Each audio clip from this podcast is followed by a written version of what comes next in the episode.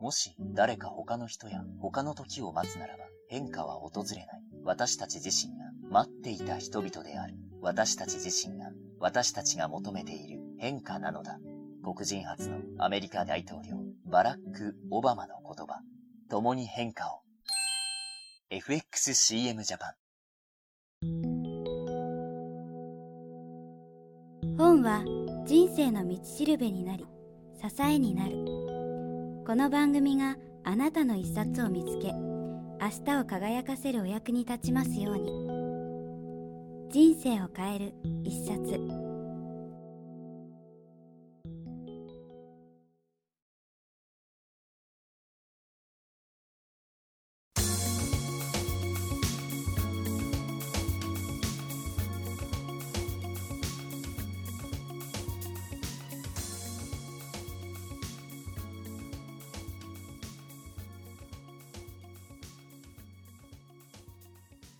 えー、皆さんこんにちは、えー、今日は角川書店から発売中の「買いたいのスイッチを押す方法消費者の心と行動を読み解く」えー、著者の小坂雄二さんをお迎えしてお話を伺います。小坂さんよろしくお願いします。はいよろしくお願いします。小坂さんといえば、えー、オラクル人仕組み研究所代表で、えー、静岡大学学院教授、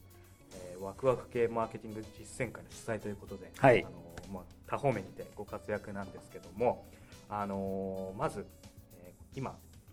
独立されるまでですね、はい、まあ、あの大学卒業されてから、えー、いろいろな、えーまあ、企業を勤めたりとかあったと思うんですけどもあの実際独立されるまで、まあ、どのような、まあ、人生を歩まれてきたってですね、うんうん、そのまあ、ここまでに至る経緯をお話しいただければと思います。えっとですね、実は私は29歳の時に、えー、独立をしまして、まあ、割と、まあ、30になるまでに、ね、会社作りたいなと思っていたので、えーまあ、予定通りだったんですが、はい、あのそれまではですね小売店の店頭に立って婦人服を売っていたり、はい、その後広告代理店で、えー、イベントのプロデューサーやディレクターをやったりしてたんですけども、まあ、これはですね実はゆえんがありましてもともと私は大学、まあ、山口大学というところで美学という学問を美学。美学美しい学問と書いて、学と書いて美学なんですが、まあ、要するに美とは何ぞやということを、えー、研究する非常に潰しの効かない学問でして あのー、いろいろとですね就職大変なんですが、まああのー、多くはね当時哲学というジャンルに属していたわけで、うん、やっぱりその美っていうのはまあ非常に捉えどころのないものじゃないですか、まあ、それを研究するっていうことは、えー、非常に哲学的なアプローチであったり、えー、あるいは美術絵とかねえー、そういった美術を研究するっていう方向性もまああったわけですけど、はい、私の関心はですね、えー、そういうところでは実はなくてその人が美を感じるのはなぜなんだというところにありまして、はい、あるいはもうちょっと具体的に言うと例えばピカソの絵なんてありますよね。そこは世界中の人にある種の感銘を与えた結果ある意味その非常に名を残すようになったわけだし、はい、まあ、絵は高額であるということもあると思うんですがでも絵を描く人って世の中にたくさんいるのになぜああいう特定の絵がそうなるんだろうとかあるいは音楽でいうと、まあ、私の友人にもクラシックのファンもいれば矢沢永吉のファンもいるわけですけど その違いってどうしてできるんだろうっていうことが関心事ででそれをどういう学問で勉強できるんだろうというふうに思ってその当時なりに考えついたのが美学という。ですからねなぜ山口までわざわざ足を運びその遠くの大学に行ったのかっていうと、まあ、当時美学を解説している国立大学ってあんまりなくてそれでいろいろと選んだ結果そうなったわけなんですが、まあ、その結果ですねその働くにあたってもやはりこの関心事をねどこか関連づいた業界に行けないかなっていうのがありましてそれで実は当時まあいろいろとこう盛り上がってきてたイベントっていうなんかこう人を感動させるものを作るわけじゃない？なんとなく。でしかも体験型のものだしね、えー、これなんかいいなと、えー、そういうところに働いて、えー、いわゆるそのクリエイティブなことをやっていく中で、仕事を通じてこの関心事がねに関われるんじゃないかと思って、実は広告代理店を受けたんですよ。なるほど。そうそう。そうしたところ細かい話は省きますがあの大手の流通グループの広告代理店の内定をもらったのでえー、これは良かったと思って、はい、えー、地元だし、えそれで、えー、もうえー、ワクワクしてですね就職するのを待ってたわけですがところが事例は店だったんですね。店舗。店舗、はい、で私は当時はですね、えー、小売サービス業といったものに全く関心がなくてもうもっぱら、まあ、大学時代もロックバンドやってたりあの映画を撮ったりしてたので趣味で。ですから、まあ、もっぱらそういう路線ですよね。いやこれは困ったぞとで全然関心のない業種なので、えー、もうなんか転職するかなとかねいろいろ考えつつで赴任をしたのが婦人服の店と。ところがですねやはり人生というのは面白いもので、まあ、実に面白いものだなと思うんですがあのこの数年間小売りの現場を体験したということが今の私にすごく結びついているわけなんですね。あの最初はまあ全然関心のない職場だったのでやめてやるみたいな感じだったんですがやっぱりねいろいろとねまあ予算あるし 創意工夫していくと売り上げ上がってきたりお客さんに喜ばれたりして面白くなってくるんだよね。と結構小売業って面白いかもと思っているうちにまあ実はもともとの予定だった広告代理店の方に転籍に、まあ、転籍というかその、えー、行くことになって、まあある意味20代の後半は念願かなってたくさんイベントをプロデュースすることができて時期的にもねそういう時期だったので、はい、日本経済全体がですねあの良かったんですがでもやっぱり今度はあの念願かなってイベントに行ってもその小売業の面白さっていうかね商売の醍醐味みたいなものが今度は逆に忘れられずでだんだんその広告代理店時代のクライアントに対する提案もそういうこう具体的に彼らのビジネスに役立つ、はい、もう非常に全然切り離されたところでじゃあイメージアップのためにコンサートやりましょうとか冠やりましょうとかそういうようなことではなくてこういう仕組みで仕掛けていくとイベントと反則がつながるんじゃないかとかね。そんなことをやっているうちにいろいろご縁があって独立するに至ったと。そういうことなんです。でそれは非常にね私の特徴的なことで、はい、えー、つまり結局経済経営というラインからマーケティングとか現在のね、はい、弊社の事業の一つですけどもに至ったわけではなくてその美学商売、はいそのプロイベントイベントプロデュースというようなねそういうラインから来てるんですね。そういう意味ではその、まあ、あの先ほどおっしゃったその山口大学からずっとつながってはいるっていうことそうですね。もうまさに守備一貫しているというかね、はい、あの思いますね。そこにあるのはやっぱりその、まあ、人を感動させるとかそういったものに対してもすごい思いがある。そうそうそう。やはりそのアマチュア時代に映画撮ったりっていうこともやっぱり何かこう自分の思いを込めてで自分の考え方などをいろいろ工夫してやっぱり人をこう感動させたりこう魅了するっていうようなね、はい、そういうことそのものにやっぱ関心があるんですねイベントプロデューサーとしてもそういう立場だったわけですけどもでももともとその自分が作ったもので人を感動させたいっていうこと以上に、なぜ感動というのが起きるんだろうみたいなねそこによりあの守備一貫した関心があるわけですね。で、えーと、今まあ実際、えー、オラクル人仕組み研究所設立であの代表もされているということなんですけども今のその、まあ、事業の具体的な内容っていうのはどういったまあ、事業という取りあのくくりで言いますと、はい、まあ、大きく3つあると思うんですがあの1つはですねいわゆるその研究ですね、まあ、オラクル人仕組み研究所ですので、ね、あの本当に今はえー、転職だなと思うわけですがその人のね、まあ、心と行動、はい、まあ、心っていう部分を私は感性という言葉で、えー、語ってるわけなんですがこの人の感性と行動というものを研究する、はい、えー、しかもかなり真面目に学問的にやってまして、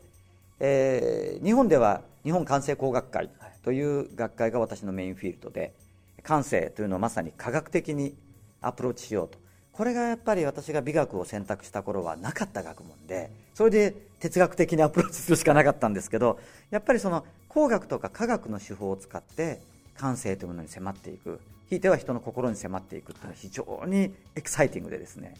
ここで今一番メインでやっていると。で海外では Society for Neuroscience という北米神経科学会もうこれはズバリ脳科学の世界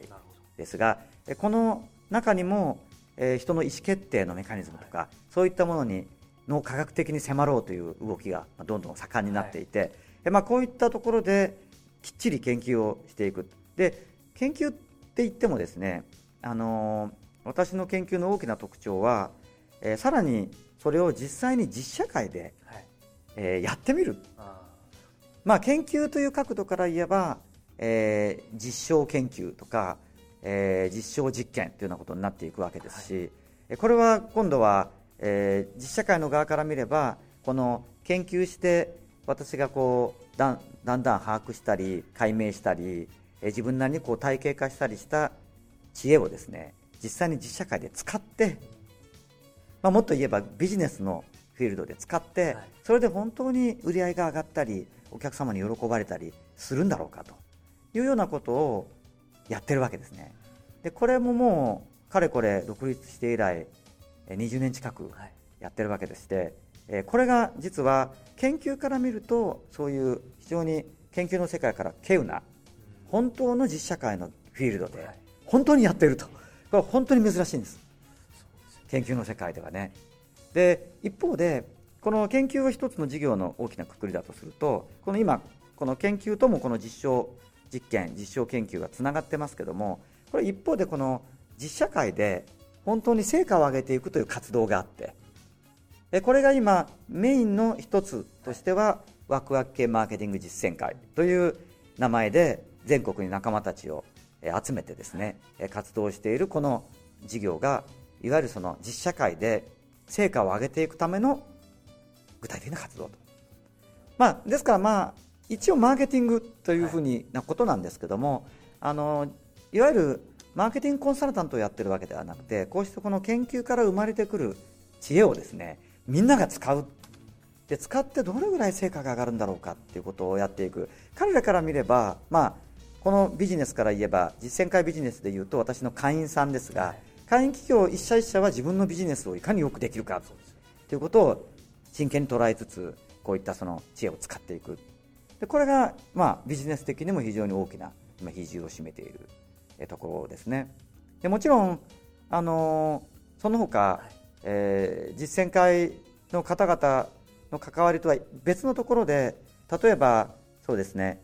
例えばですね京都府とか、えー、今山口市とか、えそういったところで、えー、市や、まあ、県といった単位のあるいは商工会議所とか商工会連合会といったようなところがまあ主催してそのワクワク系を実践していくっていうね、えー、ことの事業をやるとかですね。でこういったものはあの、まあ、関わっていくわけです。そういうところで、えー、今だんだんこう引き引き合いが増えてきていてですね。やっぱりそのこの手法この日ではこの考え方を使って地域商業を活性化したいとか、はい、あるいは最近京都で始まっているのはですね高度技術を持った、えーまあ、日本にそういう高度の技術を持った会社多いんですけども、はい、なかなかそのビジネスとしてうまく花が開かないと。でここに小坂さんのこのマーケティングのフレームワークや手法を導入することによって世界に通用する会社になっていくみたいな、まあ、そういうあの事業を始めたりとかですね。そういうふうなそのやっぱり社会で使うっていうふうにこう事業が一つ派生していってるってなります。あのやはり今お話伺うとあの企業さんが結果を出すための,、まあそのコンサルティングをもちろんやられてる方もいれば、まあ、研究に没頭されてるそういう注力されてる方もいると思うんですけども小坂さん今もちろんその研究からっていうところ全てが始まってるっていうふうにおっしゃってたと思うんですけどもそのその研究だけで終わらずにっていうちょっと言い方がいいのかわからないですけどもそのきちんと実社会に、えー、使えるようなものを提供しているっていうそういうところまで行たっていうのはやっぱりもともとその小売やってらっしゃったとかそういったところは何か関連というか紐づいてるんですか？そうですね。やっぱり商売好きなんでしょうね。だから直接商売というものに関わりながら一方ではそういう私の生来の関心事の研究もしたいというものをどう両立させていくかと考えると今の立ち位置というのは非常にいいかなっていうのも思いますしあとはまあ性格的に本当に現実の成果が出るものが好きなんですね。だからやっぱりそれも自分が研究していることが本当に成果が出るのかを見たいし、それから逆にそれはですねその全国の今商人たちと実践会でやっていて本当に彼らが素晴らしい実践をして成果を上げてくれてその喜びを分かち合うというまた醍醐味があってですねこういうのも好きなんですね。なんか人と関わるのが好きなので、はい、非常にねいいバランスで事業が今できているかなというのは思いますね。あのまあ、先ほどそのワクワク系マーケティング実践会、まあ、小坂さんといえば非常にワクワク系ということで有名なんですけどそもそもこの本書の中でもちょっと書いてあるんですけどワクワク系っていうのを一見ちょっとその間違って取っちゃう人もいるっていうふうに書いてあったんですけども、うんうん、あのそのそもそもワクワク系という定義というかですねあの教えていただければとあのー、まあもともとですねワクワクっていう言葉を、まあ、つけたのは自分もワクワクしてそしてお客さんをワクワクさせられてそしてそれが結果的に儲けにもつながっていくっていう商売をやろうよと。で本当はそういう商売をみんながやったら世の中もすごくワクワクしたものになるんじゃないかみたいなねそういう思いがまずベースにあると。いうのがあります。それからこれはあの自分らしく稼ぐというあの数年前の著書にも書いたことですが、はい、このワクワク系の商人たちの取り組みの、まあ、テーマというかねそれは、えー、自分ができることをすることでそれが誰かの役に立つ。というね。それは大きなテーマとして持っていて、まあこれは私の根っこにですね。やっぱり人というのは誰かに喜ばれること自分ができること自分ができることっていろいろ偏ってるじゃないですか、はい、大体ねそうそう早川さんもそうだと思うけど、はい、お互いにそれが長所って言っていいと思うんですがやっぱり偏ってると思うんですねその偏ってるんだけどそれってその人が持っている生来持っている才能で例えば早川さんであれば人の話を聞くのが上手とかねそういういろいろあるじゃないですか。でそういう生来持ったものが人の役に立ってそれが本当にこう喜ばれて、えー、ポジティブなフィードバックが戻ってくる。要するに助かったって言われるとかさありがとうって言われるとかね。これが一番のね人間の喜びじゃないかというのがすごく私の人生観の中にあってそれで今のようなテーマがワクワク系の商人の目指すところとあってですね。そしてじゃあワクワク系のビジネスって何なのって言った時に先ほどの自分もワクワクしてお客さんもワクワクする。でこれが本当に世の中を変えていくんじゃないだろうかっていう。実際にねこの実践会はもう10年になるんですが、はい、よくやってきたなと思うんですけども会員さんのおかげさまですけどもあの本当に会員さんの自分もワクワクして人をワクワクされるお店とかに触れ合ったお客さんってねものすごくね人が豊かになるんですよ。まあ、よくうちの会員さんたちがうちのお客さんっていい人たちばっかりなんですって言うんですけどあの街中の人をお客さんにしてるような店もあるので、はい、あの街中の人がいい人たちってことは考えづらいわけでそういう例がどんどん増えてきてやっぱりそのワクワクするビジネスに触れた人っていうのはその人のやっぱり心の中のすごくポジティブな部分が発動してくるんじゃないだろうかっていうことをすごく思うんですね。それ現実的な現象っていっぱいあってそれでなんか今日は本当にこういう商人が増えたら世の中変わるんじゃないだろうかっていうことを結構真面目に思っていると いうところもあります早速なんですけども今回のねこの買いたいのスイッチを押す方法消費者の心と行動を読み解くということでこのタイトルだけでまさに買いたくなってしまうんですがあのこのそもそもこの本書を、まあ、書いたきっかけというかですねあの理由のところはあの教えていただきたいと思うんですやっぱりね今不景気で物が売れないとかいうことを言われていてそれもずっとこう日本の商売環境って悪くなっていってて、はい、また去年から2008年からガクッと悪くなっていると。で日本全体でですねやっぱりこうもちろんすごく業績のいい会社はあるんですけど、はい、元気なくなってますよね。だけど先ほど申し上げたその私たちの活動特に実践会を始めて10年の活動の今本当に元気な商人たちが私たちの周りにはいっぱいいて、はい、そういう人たちと一緒にこう研究を続けてきていやいや違うよと不景気で物が売れないんじゃないよともっと本当に考え方を変えて考え方のフレームを変えてやり方をそれに基づいたやり方で改めて工夫し直せば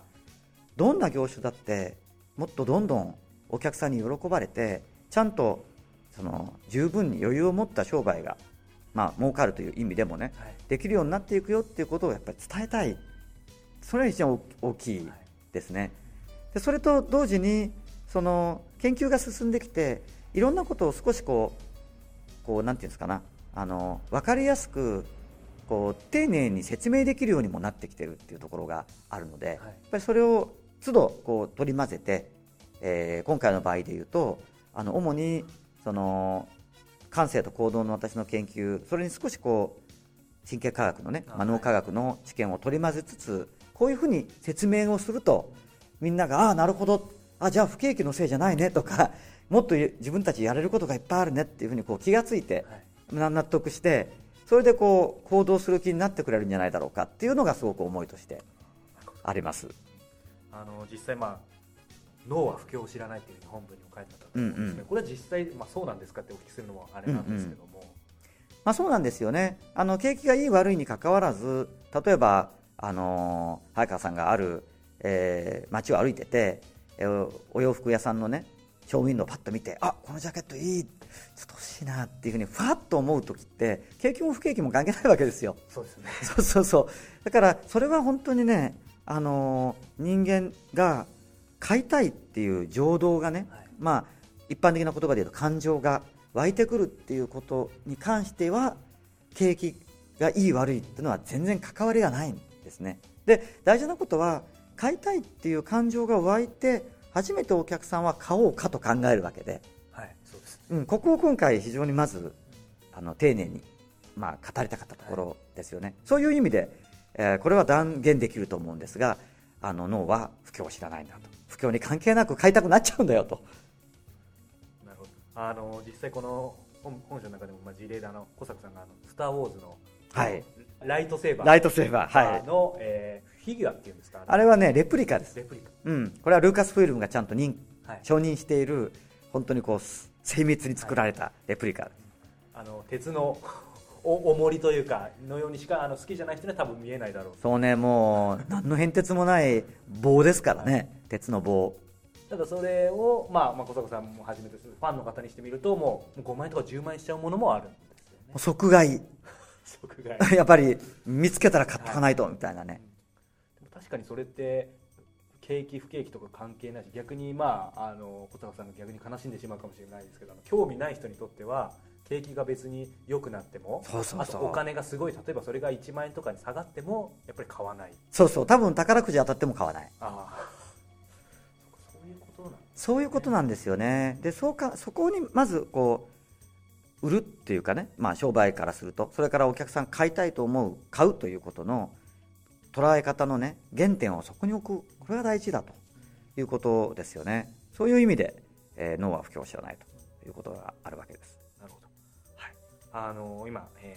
ー、まあ、そこについてお聞きしたんですけどもあの具体的にですねあの、まあ、今回タイトルにもある「買いたい」のスイッチを押す方法を、えー、教えてくれる本だとは思うんですけども、まあ、読みどころというかですね、あの特にここは、まあ、読んでほしいというところをあのいくつか教えていただければと思うんですけども。やはり、まあ、あの書き手としてはですね今回の本に込めてる思いが先ほど申し上げた申し上げたようなことですから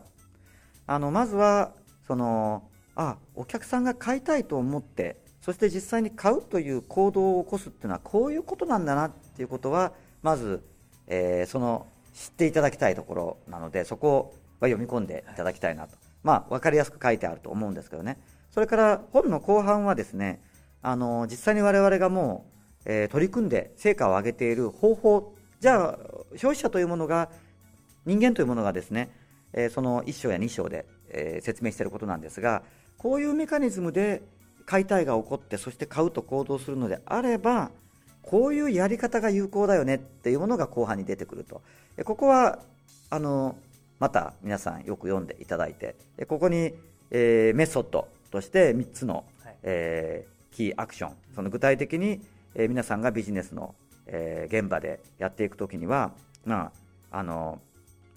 ご紹介させていただくと購買行動デザインという一つの重要な活動購買行動。デザイン。お客さんの購買行動をデザインする、はい、それからキービヘイビアを発見する。これ非常にちょっと難しい言葉かもしれないんですけどもキービヘイビアっていうのはお客さんが買うと行動するにあたっての鍵となる、まあ、行動。ちょっと、うん、あの行動という言葉が2つ重なって少しピンときづらいとは思うんですが、はい、あの鍵となる行動を見つけるというキービヘイビアの発見というアクションがありえそしてえー、お客さんを買うと行動に向かっていただくためのにお客様をこう動機づけしていくための完成情報デザインというですねこの3つのキーアクションを紹介しているわけですが、まあ、あの1章からずっと読み込んでいただくと今申し上げた3つのキーアクションが何故に有効なのかということは多分掴んでいただけると思いますがこの具体的にあやり方もあるんだと。そしてすでに成果を上げている事例がいくつか取り上げられていますので、えこんなに売れちゃうんだ。というようなことをですねちょっとこうシミュレーションしていただいてね読みながら。じゃあ自分のビジネスだったらどうだろうかっていうことを、えー、実感していただけるといいな。じゃあやってみようかな。というふうにね思っていただけると、え、いいかなっていうところがあります。なるほど。今実際まああのその具体的な事例として、まあ、いくつか載っているとおっしゃってましたけどあの、まあ、ここで全部はちょっと言えないんですけどその例えばプリンの売り上げ売り上げというか数が50倍になったりとか。あれすごいですよね。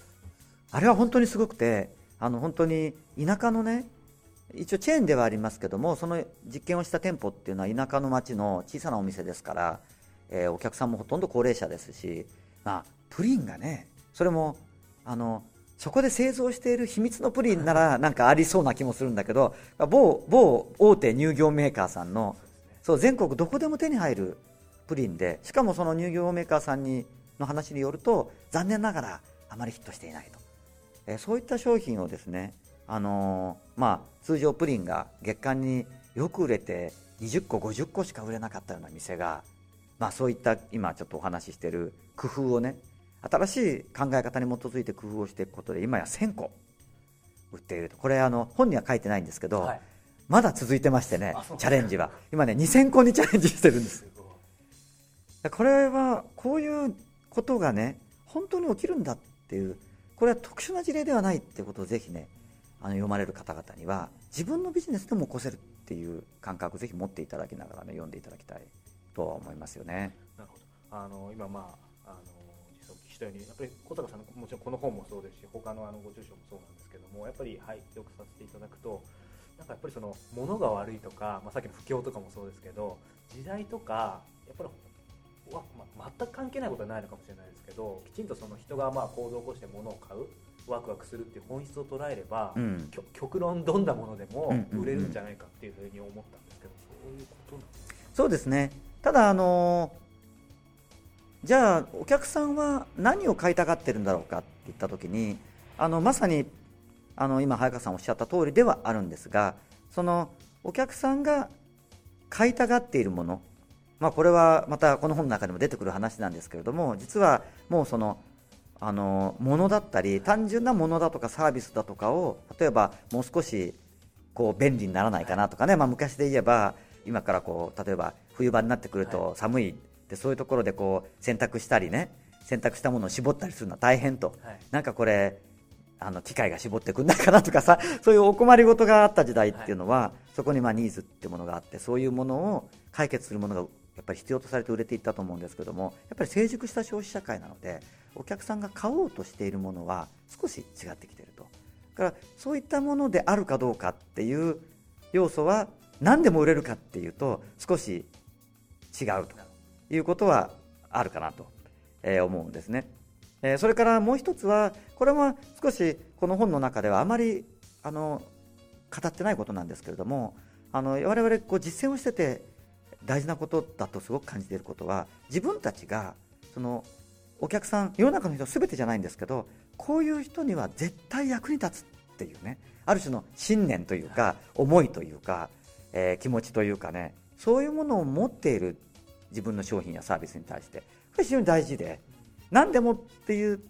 とちょっと何でもかなっていうのは私もハテナがつくのはやっぱりその売り手が本気になってるものとかね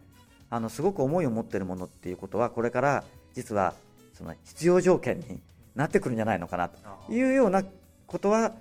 あの気がしているというよりは日々実践をしていてね非常にこうリアルに感じるところです。ただあのということをまあ少し念頭に置いていただくと何でも売れると言っていいんじゃないかと。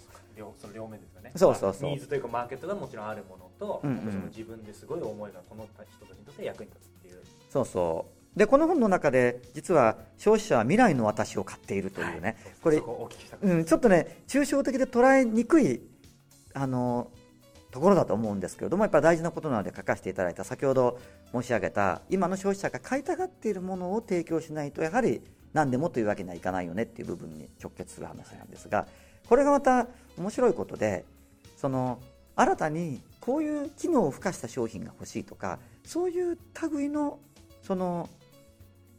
なんていうかなあのマーケットがあるお客さんのニーズがあるものという意味で私は言ってるんではなくてお客さん自身はもっとこう買おうとしてるものは漠然としていてそれがま未来の私。例えば、えー、なんか、まあ、例えばね、えー、まあなんだろう。もっとこう朝起きた時にああ気持ちいいなと毎日思えるような生活にはどうやってなるんだろうとかね、そういう漠然とした何かがあるんですよ。あのなんか夜寝る時に、はあ、今日も幸せだったと思えるような自分の人生ってどうすれば手に入るんだろうっていうバクとしたものがありでもそれを手に入れるために実はいろいろな商品やサービスを活用することが消費者ができて、はい、えー、そういったところに今例えばあの売れている例えばハイブリッドカーとかね、えー、そういったものが例えば私はそのハイブリッドだから売れているとはあんまり思ってなくてやっぱりなんか私も実際プリウスってレンタカーで借りるんですけど、はい、なんかあのね発電してる状況を見ると嬉しくなってくるってところがあってそれって別に燃費がいいとかあのインタビューされたらどうしてプリウス買ったんですかとか言われたらもしかしたらいや燃費がいいしって言っちゃうのかもしれないんですけど私は実際にプリウス体験した時になんかあの発電してる喜びって変な喜びですけどなんかねちょっとね人生にワクワク感があるんですよ。でなんか地球にも貢献してるしみたいなワクワク感もあるしそういったバクとしたものを買おうとしてる消費者に対して何をしていくかっていうことをちょっと考えてほしいという思いから少し抽象的で捉えにくい概念ではあるんですがその消費者は未来の私を買っているこれをビーイングの消費より素敵だなと思える自分の生活よりよっしゃ OK って言える自分の人生っていうものを買うというね非常に漠然とした消費の欲求なんですけどだけど案外それは今すでに売られている具体的なものやサービスで実現していけるというところがあって例えばプリウスを買うとちょっとそんな風になったりソーラーパネルをつけてみるとなんとなくそういう気分になったりするところが今ある切り口ではエコというところに出てるのかもしれないしというようなね。そこはねちょっと語っておきたかったわけですよ。どうしてもね何でも売れるわけじゃなくて今の時代だからこそ売れるっていう方向性そういうものがあるんだよってことになるとじゃあまた新しいジャンルの商品とかなんか私たちの知らないマーケットがあるのかしらとかね、はいえ、全然気が付いてないけれどもあるいは今までのリサーチでは全然例えば自分の会社としては引き出せていないけど実はそういう消費者ニーズがあるのかしらっていうちょっと誤解を受けてしまうと思うんですが、うん、そういうことを言いたいわけではなくおそらくは私たちが実際に現場で成果を上げているようにおそらくはこれを聞かれている皆さんの仕事上で扱っておられるようなものやサービスもお客さんのビーイングの消費にはめ込めるというかねちゃんとこう合致させられるものがちゃんとあってそのまあなんていうかリンケージというか本の中ではチューニングという言い方をしてますけども、はい、そこの自分たちのものやサービスをね単にものやサービスとしてこの車どうですかこのバイクどうですかと見せるんではなくてその彼らのバックとした欲求にどう自分たちの車や例えばバイクであれば車やバイクが実はあなたのワクワクした毎日を手助けできるものなんですよというふうにこうチューンできるかっていうところが実は新しいマーケティングの取り組みになってもいるというようなことなんです。